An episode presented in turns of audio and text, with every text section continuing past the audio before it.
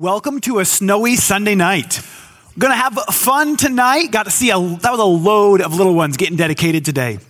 Love seeing people deciding that God is going to be first in their family and in their kids' lives and deciding that that's going to be the way that they raise their kids as they dedicate them to God. Tonight, we get to talk about one of my favorite Bible stories. Now, it's not my favorite because it's the coolest. There are some of the stories that I like because you follow the hero and you're like, that's awesome. This is not that story. Um, All right, my throat's a little dry. Some of the stories, I like them because the the character in the middle does stupid stuff. Um, I've discovered that one of the, the most loved disciples in our day is Peter, because people relate to Peter. They're like, he sticks his foot in his mouth all the time. I do that. And like, there's all these different areas that you're like, oh, I, I just connect. And today's story, I connect because he just makes some stupid mistakes. And, and I got to preface this because a lot of you guys, most of you have heard this story. If you've never been in church, you've heard of this story. You may not be familiar with all the details, but you've heard of the story. And so when we read it, a lot of times we have our like two thousand year or more than that. Um, we have thousands of years of perspective. We know the end of the story from the beginning of the story, and we read it and we just look at the first and you're like, you're an idiot.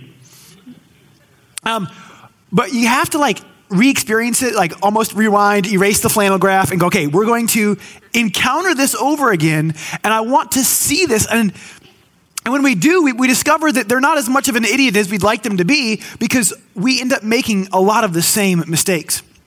If you've got your Bibles, we're going to follow along with Jonah tonight. So it's a, it's a little book of the Bible, um, but we're going to start in Jonah chapter one, verse one.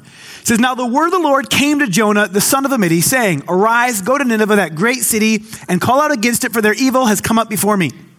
Now, when I first read that, if I can just erase everything that I know about the, the story, I, this starts off and I'm like, this is awesome. The word of the Lord came to Jonah. And it doesn't say the word of the Lord came to Jonah in a telegraph. A deep impression in his heart. A dream. A voice. Like it doesn't say. It says the word of the Lord came to Jonah. I can't tell you how many students, how many adults, Christians I've talked to who said, I just want to hear God. Would God just speak to me? And they're like, I, I hear other people say that God spoke to them and, and that they long for this. And I look and I'm like, okay, this story's starting out awesome. God speaks to Jonah. This is what so many Christians are praying for. I'm like, awesome. And then I get to the next verse. It says, but Jonah rose to flee to Tarshish from the presence of the Lord. And I read this and I'm like, okay, this is what everyone's praying for. You get it and your response is to run away. What is wrong with you?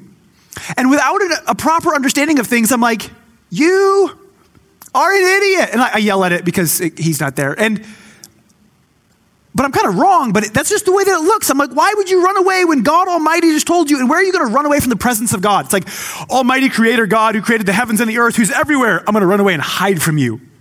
Like, how is that supposed to work? And so I'm looking at this. I'm like, why, why would he do this? And it didn't make sense to me until I was in Bible college. And my, I had a professor who just loved history. And so he, he takes this and he goes, okay, before we get to Jonah, he just told him to go to Nineveh. So let's look at Nineveh. Like, okay, let's look at Nineveh. He's like, it's the capital of Assyria. And I'm like, why do I care? Like, what does Assyria have to do with anything? And he goes, you have to understand, Assyria was famous. Assyria was a, a world-dominating power. It was one of the, the premier nations at that time, but it had a different battle tactic that made it famous. See, they figured out that siege Laying siege to a city can take a really long time. You get your whole army together, you show up at the city, the city hides behind its walls, they've got lots of food stored up on the inside. You're now trying to feed an army, pay an army, trying to starve them out, and it can take years if it's a big city and got good walls, and it's just a mess. So they came up with an idea. They said, okay, what we're going to do is we're going to do that and we're going to take this city. If when we show up, the city just opens up and says, all right, we surrender. We're going to take them from their home and we're going to remove them to some place far away so that they lose their national identity and they lose the odds of a second rebellion up against us. But if they decide to fight us, we're going to be the most brutal people that have ever walked the earth. And they were literally famous for like skinning people alive, dismembering them, um, the rip, yeah, pulling out tongues. And um, if you didn't do things their way and surrender the nice way, then they would actually lead you into captivity with hooks. Either one, uh, one translation kind of says, makes it sound like it's through your lip. I've heard it's through here. So through that nice bone there so that you can't escape and you'll stay in line as they pull you along. And their their tactic was going, if you know that if you fight me, I am probably going to win in a matter of time and it's going to be horrible for you. But if you just surrender, it's only going to be bad. They're like, we're going to save years of siege. We're going to save all sorts of money by being brutal. So this nation literally was like famous for terrorizing people. They were famous for their bloodshed and absolute brutality. And so when he hears God goes, go to Nineveh, he's like, no. If I go there, you might forgive them. I would rather they all die and burn in hell. And like, that's literally his stance. And he's sitting here, he's going, I don't want to go there. I don't want them to, if I go over there and tell them they're wrong, they might just decide to turn me inside out. If I go there and they listen to me, then you might forgive them. And he's like, this is the, I, I'm running. And so he runs, and in, in verse, uh, the latter half of verse three, it says, um, he found a ship going to Tarshish, so he paid the fare and went to go with them to Tarshish away from the presence of the Lord. And I'm like, okay, so he's running away from God because he doesn't want, he, he's either afraid or he doesn't want them to be forgiven. And so I'm, I'm looking, okay, so why did he run away from God? Like, this just seems stupid. But that's what sin does. Sin, guilt, shame, they bring separation. If you go back to the very first sin, you go back to Genesis, very first sin, Adam and Eve sin. They do the one thing God told them not to do. God shows up. The first thing that they do is they said they heard the sound of the, of the Lord walking in the garden and they hid themselves. And it just is right there and it hasn't changed. I have four kids, Benai, Ezekiel, Titus, and Esther. My kids are awesome. My kids sometimes do things they're not supposed to do. When they're doing things that they're not supposed to do, you know who they don't want to see? Dad. Most of all, they don't want to see Dad. And you'll watch, and all of a sudden you're like, hey, what are you doing? Nothing, nothing. Uh-huh. And they're like, like, what's behind your back? There's something behind my back? Yes, there's something behind your back. You're going to show me. Really? Yes. And, and he's debating going, and then you're like, don't tell a lie, because that'll be worse. Uh, uh, okay. There's, and then they bust it out. Or my daughter. My daughter's two. And we'll be like hanging out and all of a sudden you're like, have you seen Esther? Where, where? I don't hear Esther. Where's Esther? If you can't hear her and you don't see her, what that means is my two-year-old found my old phone. And my two-year-old knows how to open the thing up, get onto P B S Kids, and find Pinkalicious. And so if you can't find her, go find some corner and she'll be hiding with my phone trying to watch Pinkalicious. You're like, why are you hiding? Because I know I'm doing something, like she knows she's doing something wrong, so she'll go and try to hide. And it's this thing that sin brings separation. Sin separates us. Ultimately, sin separates us from God. And we see Jonah as he begins to run away from God. The Bible says that we have an enemy who is the accuser of our brothers, who has been thrown down, who accuses them day and night before God. Revelation chapter twelve, verse ten. If we see our sin as before us, we will run from the presence of God. If we see ourselves marked by our sins and by our failures, we will run from intimacy with God. And, and you may come to church because you know you're supposed to be there, especially if you've been like grown up somewhat religious, and then you, you feel like you're you're caught in a sin. There's like this conundrum that happens inside of you where half of you is like, I need to go and I need to be there and I need to be like, it's almost like penance. Like I need to do all these right things to try to make up for the wrong. But at the same time, I'm afraid to actually enter into God's presence because I'm guilty and I'm shameful. And there's this, this like tearing up and this battle that can often happen inside. And Jesus said it this way. He says that Um, the light is coming to the world, and, and people love the darkness rather than the light because their works were evil. It says when we're, when we're choosing that path, we, we run from his presence. But that's, that's not what God wants. And as we, we, we, we fall, get back to Jonah, he runs onto this boat and he gets on the boat and he pays the fare and they're like, hey, where are you going? He's like, anywhere but that way. And they're like, we're going this way. Perfect. They're like, why do you just want to go that way somewhere? He's like, oh, I'm running away from God. And they're like, okay, cool. Because at that time, most of the world worshiped little statues. And if you are running away from a little wood carving, pay us, I don't care. They're like, whatever. And so they're just like, he's running away from a statue. Welcome aboard, pay us the money. He pays the money, they get on the boat, t- boat takes off, they get out just to sea. And a storm comes, a massive storm from the Lord opposing him as he's trying to run away from God. And the sailors are freaking out.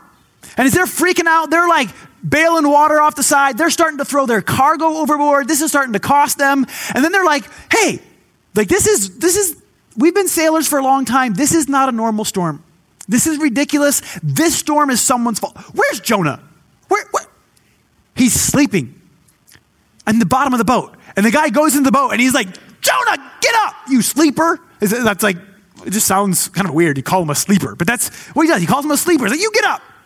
And uh, he's like, call to your God. Like maybe he'll save us. And he actually asks Jonah to pray. He doesn't pray. Everyone's life is in danger. Jonah's response, huh? And he just is like, doesn't care. And it like blows my mind. Everybody else cares. Everybody else is trying to save the ship, trying to save everyone's life, throwing away all of their stuff. And Jonah's like, yeah, that, that's bad. Then they're like, all right, this is so bad. It's got to be somebody's fault. Everybody, we're drawing straws.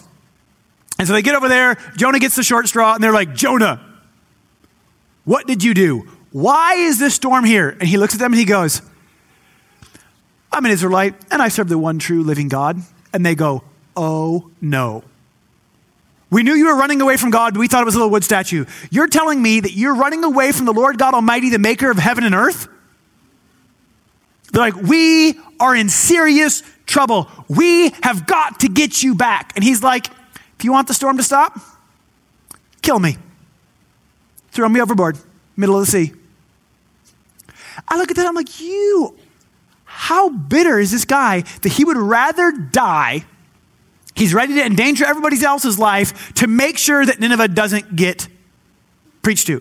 It can't be just about his own personal fear because he's ready to die.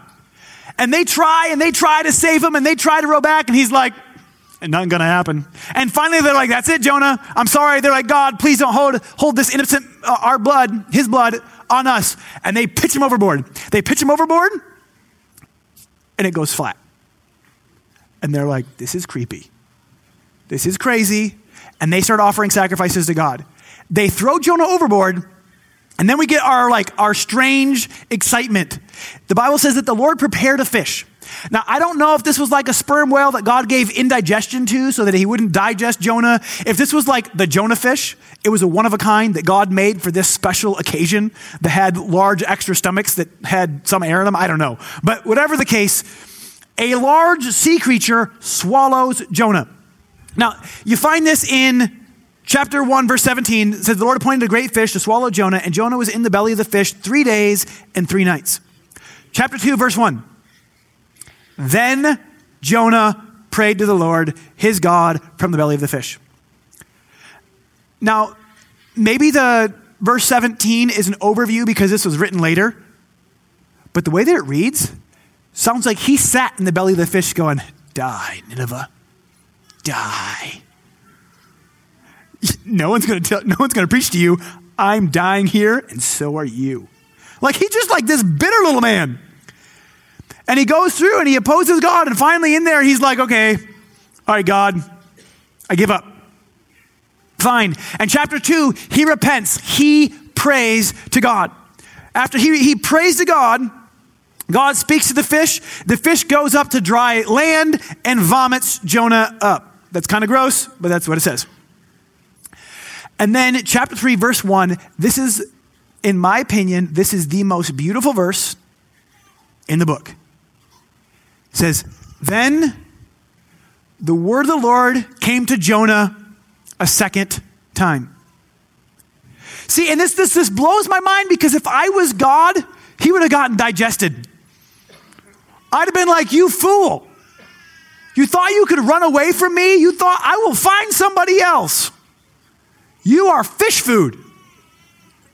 But but God, like there's this wicked people that God wants to reach, and so he's going to use this self-righteous, selfish goober, and he calls him and he runs away from God, and he he's ready for other people to die so that he doesn't have to fulfill this mission and, and possibly reach these people.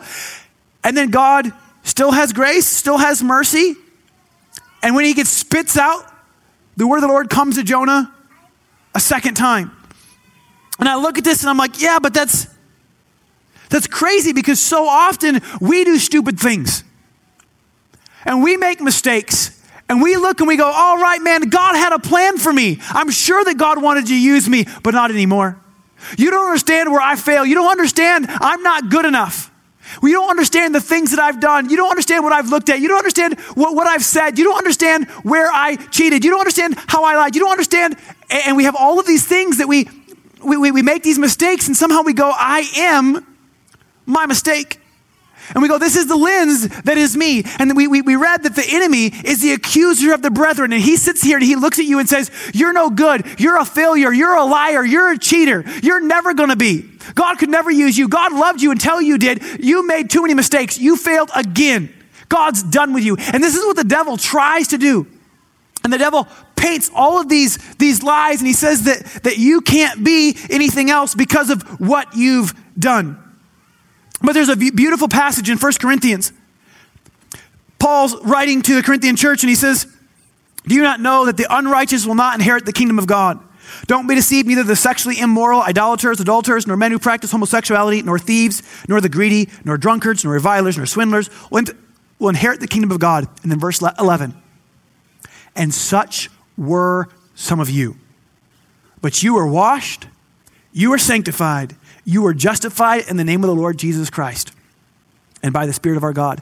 He goes, what you were is not what you are. Does not matter where you sinned, where you messed up, how many times you failed. He goes, what you are is not based by what they were, but based on the blood of Jesus, because you have been sanctified. You have been redeemed. You are a new creation. See, the devil says a lot of things, but God says that you are a new creation, that you're forgiven, that you are called, that you are chosen, that you are redeemed, that you are seated with Christ, that you are reconciled, that you are commissioned, that you are hidden in Christ, desired by God, and that you are more than a conqueror.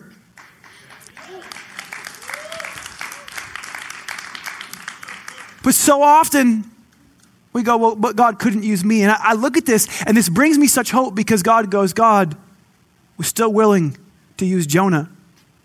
After Jonah had that amazing encounter where God speaks to him and he chose to run away anyways. And then I watch Jonah as he goes to Nineveh and he begins to preach. And he begins to preach hoping that they would all die. He gets up there and says, that's it. You guys are evil and you're going to die. Yep, God's going to kill you. Yep. You have been opposing God and you're going to die. And they look at him and they're like, hmm, we are evil. If there was a God, it would make sense that he would be mad at us. This is bad.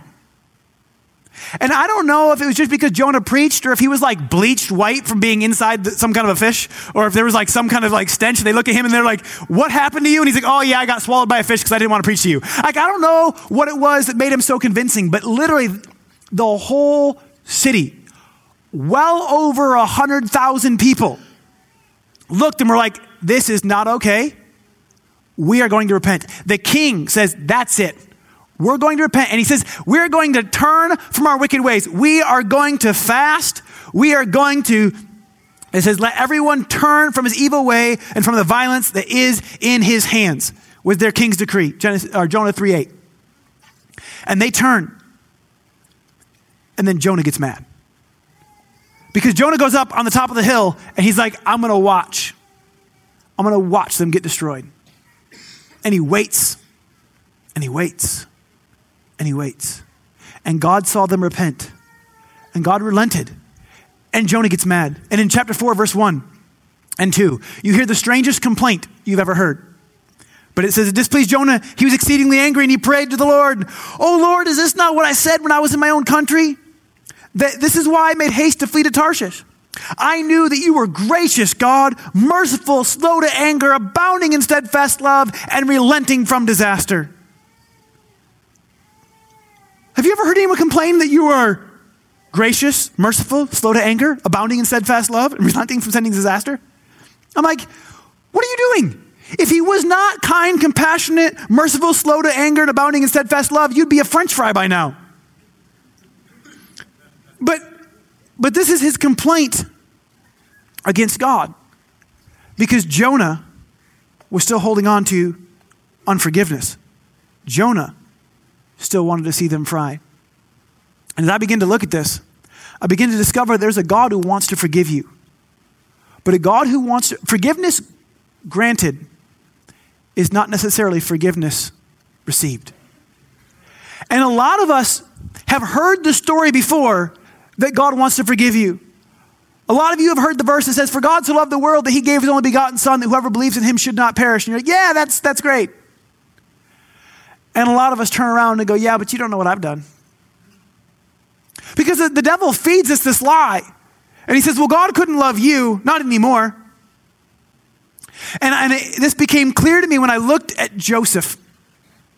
Actually, looking at Joseph's brothers. I'm going to give you the, the really short version of Joseph. If, if you're not familiar with his story, Joseph has got a bunch of older brothers, ten of them, and then he ends up with one little brother. Joseph's ten brothers don't like Joseph because Joseph's dad likes him the most. Joseph's dad honors him. Joseph's dad gives him this present of this really cool looking jacket. His brothers are jealous. And in response, one day he goes to check on his brothers and they're like, you know, I hate you. You know what? I think we'd be better off without you. And so they beat up Joseph. And there's an old dried up well, and so they just throw him in it. And they're like, you know what? We're going to kill you after lunch.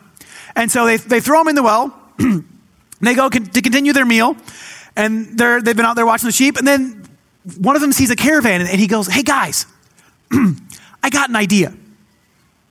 If we kill Joseph, what do we get? Nothing. And we have his blood on our hands. But if we sell our brother, then we didn't kill him and we get paid. And the rest of the brothers are like, yeah, that works for me. So the caravan comes and they're like, hey guys, you want to buy a slave? And they're like, uh, yeah, sure. And so they sell Joseph. Joseph goes into, they, they take Joseph to Egypt. They sell him there. He becomes a slave there in Egypt. All sorts of things happen in Egypt. Important part is Joseph ends up in, in Pharaoh's palace, interprets a dream, and becomes the second most powerful person in the world. As he gets appointed to, to rule all of Egypt, which at that time was a superpower. And so, so he, he gets this great position. There is this massive um, years of abundance that he prophesied would, would come from a dream that he interpreted. And then there's going to be this years of famine. And he's managing things. And during this time, his brothers come. Now, from when they beat him up and when they sold him, it has now been twenty years. They show up, and Joseph, who they thought was dead, has grown up a lot in the last twenty years. And they don't recognize him. And he sees them and he recognizes his brothers. And he's like, hmm, I wonder if they've changed at all. So I'm going to kind of test their hearts a little bit. And so he gives them a little bit of a hard time. He's like, who are you? Where'd you come from? Are you guys spies? And he's speaking through an interpreter, so they don't think that he can understand them. And when they do, It's been twenty years. And this is what they say. Then they said to one another, in truth, we are guilty concerning our brother in that we saw the distress of his soul when we begged, when he begged us and we did not listen. That is why this distress has come upon us. twenty years. Something goes wrong instantly. It's because of what we did to Joseph. Time does not make guilt go away. It's been twenty years. But every, when something goes wrong, ah, oh, it's because of what we did to Joseph. And the story keeps going, story keeps going, and, and they're there, they leave, they come back. It's now been twenty-two years when Joseph reveals himself to his brothers. And he goes, hey guys, I'm Joseph. And they go, crud. Because they really, they anticipated him taking their heads off because he now has the authority in Egypt to just be like, kill them, torture them, do whatever you want to them. He, anything he says, they're going to do. And so they're really nervous. And he goes, guys, guys, I forgive you. You guys tried to harm me. God had a good plan for me. God's using me to save the world. It is great. I God, don't worry about it. We're going to move on, move the family here. And, and they're like, okay, okay. And so they do this. They go get the rest of the family. They all move there. seventeen more years go by. So we're now at thirty-nine years. thirty-nine years since their offense. It's been seventeen years since he revealed himself to them and he f- told them that he forgave them. Their dad dies. As soon as their dad dies, all the brothers get together and they're like, we need to tell Joseph that dad's dying request was that he'd be nice to us. Because they are sure that he's still angry and that he's going to take it back on them. I'm like, he forgave them decades ago, but they never forgave them. And because they didn't forgive themselves, they couldn't see how anybody else could either. And a lot of times, God offers us forgiveness and we look and we go, but, but I don't know how to forgive me. And if I don't forgive me, how could I think that you'd forgive me? And how could I think that anybody else could ever forgive me? But the Bible says that God wants to forgive you. That according to Jonah's complaint, he's gracious and merciful, slow to anger and abounding in love and steadfast love and relenting from sending disaster. There's a guy named George Wilson. George Wilson um, committed a crime along with a friend. They actually, they committed six crimes. Um, and the penalty at the time was death for some of the crimes that they committed. And so his his friend was executed.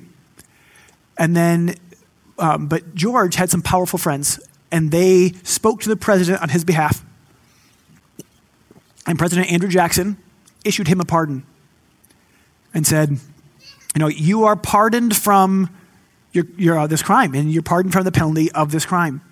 And he went to issue it. They issued it and they brought it to George. And George said, I don't accept it. And they're like, what do, you, what do you mean you don't accept it? What idiot doesn't accept a pardon? You're going to die. And he goes, I committed the crime. I'll pay the penalty. They go, no, you have to accept, you have to accept it. And he goes, no, I don't. And then the, the courts were trying to decide, does he have to accept the pardon? And it went all the way to the Supreme Court. And the Supreme Court declared that the, the forgiveness, that the pardon, how, how'd they word it? Says that the court cannot give the prisoner the benefit of the pardon unless he claims the benefit of it. It's a grant to him. It is his property. And he may accept it or not as he pleases. Our courts recognize that you can be forgiven and refuse to receive it. I remember after a service where I taught, having a lady come up to me after service, and she comes up and you could see that there was some emotion that was close to the surface. And as soon as she starts talking, starts out with, I haven't told anybody this. And the tears begin to flow. twenty years ago, I had an abortion. And then she just began to cry. For twenty years, she has felt like God couldn't love her, that God couldn't accept her because she wouldn't forgive her. She refused to receive the forgiveness that he offered. And that day she's like, God, thank you that even though I've failed, even though I've sinned, even though what I've done was wrong, that you didn't give up on me and that you want to forgive me. And she got set free. There are people in here today that are going to leave free because God loves you and God wants his forgiveness to flow to you. He's offered it. It's been on the table for two thousand years. But just because the pardon's written doesn't mean the pardon's been received. And I have to say, some of you guys are, are not the one waiting for a pardon, but the Bible says that we've been reconciled to Christ and that he gave us the ministry of reconciliation. That just like Jonah was sent to bring forgiveness, we too are called to carry his forgiveness. And I believe that there are here, some here who need to receive that forgiveness. And there, there are others who need to carry it to those in their world. Can everyone bow their heads and close their eyes? If you're here and you've not received that forgiveness, you may have known about it. You may have known about God's love, may have known about his pardon, but you have not received it. You have not made him the Lord of your life. You've not let his forgiveness come in and wash you clean. Today, you have an opportunity to make him the Lord of your life and to receive that forgiveness. Every head bowed, every eye closed. If that's you, when I count to three, I'm going to ask you to raise your hand. One, two, three. Say, that's me. Awesome. I see your hand and your hand. Who else says, that's me? Awesome. Awesome. All right. Another one back there. All right, you can put your hands down. This is the most important decision that anybody ever makes. In the Bible, God made a promise. He said that whoever calls on his name will be saved. So that's what we're going to do. So whether you raise your hand or you've done that before, then go ahead and join me as we declare him to be our Lord, as we receive the gift that he poured out for us. Go ahead and say, God, thank you for loving me. I believe that you died and rose again. Thank you for washing my sins away. I choose to live for you from this day forward. I declare that you are my Lord. In Jesus' name, amen. Awesome. Give them a really big hand.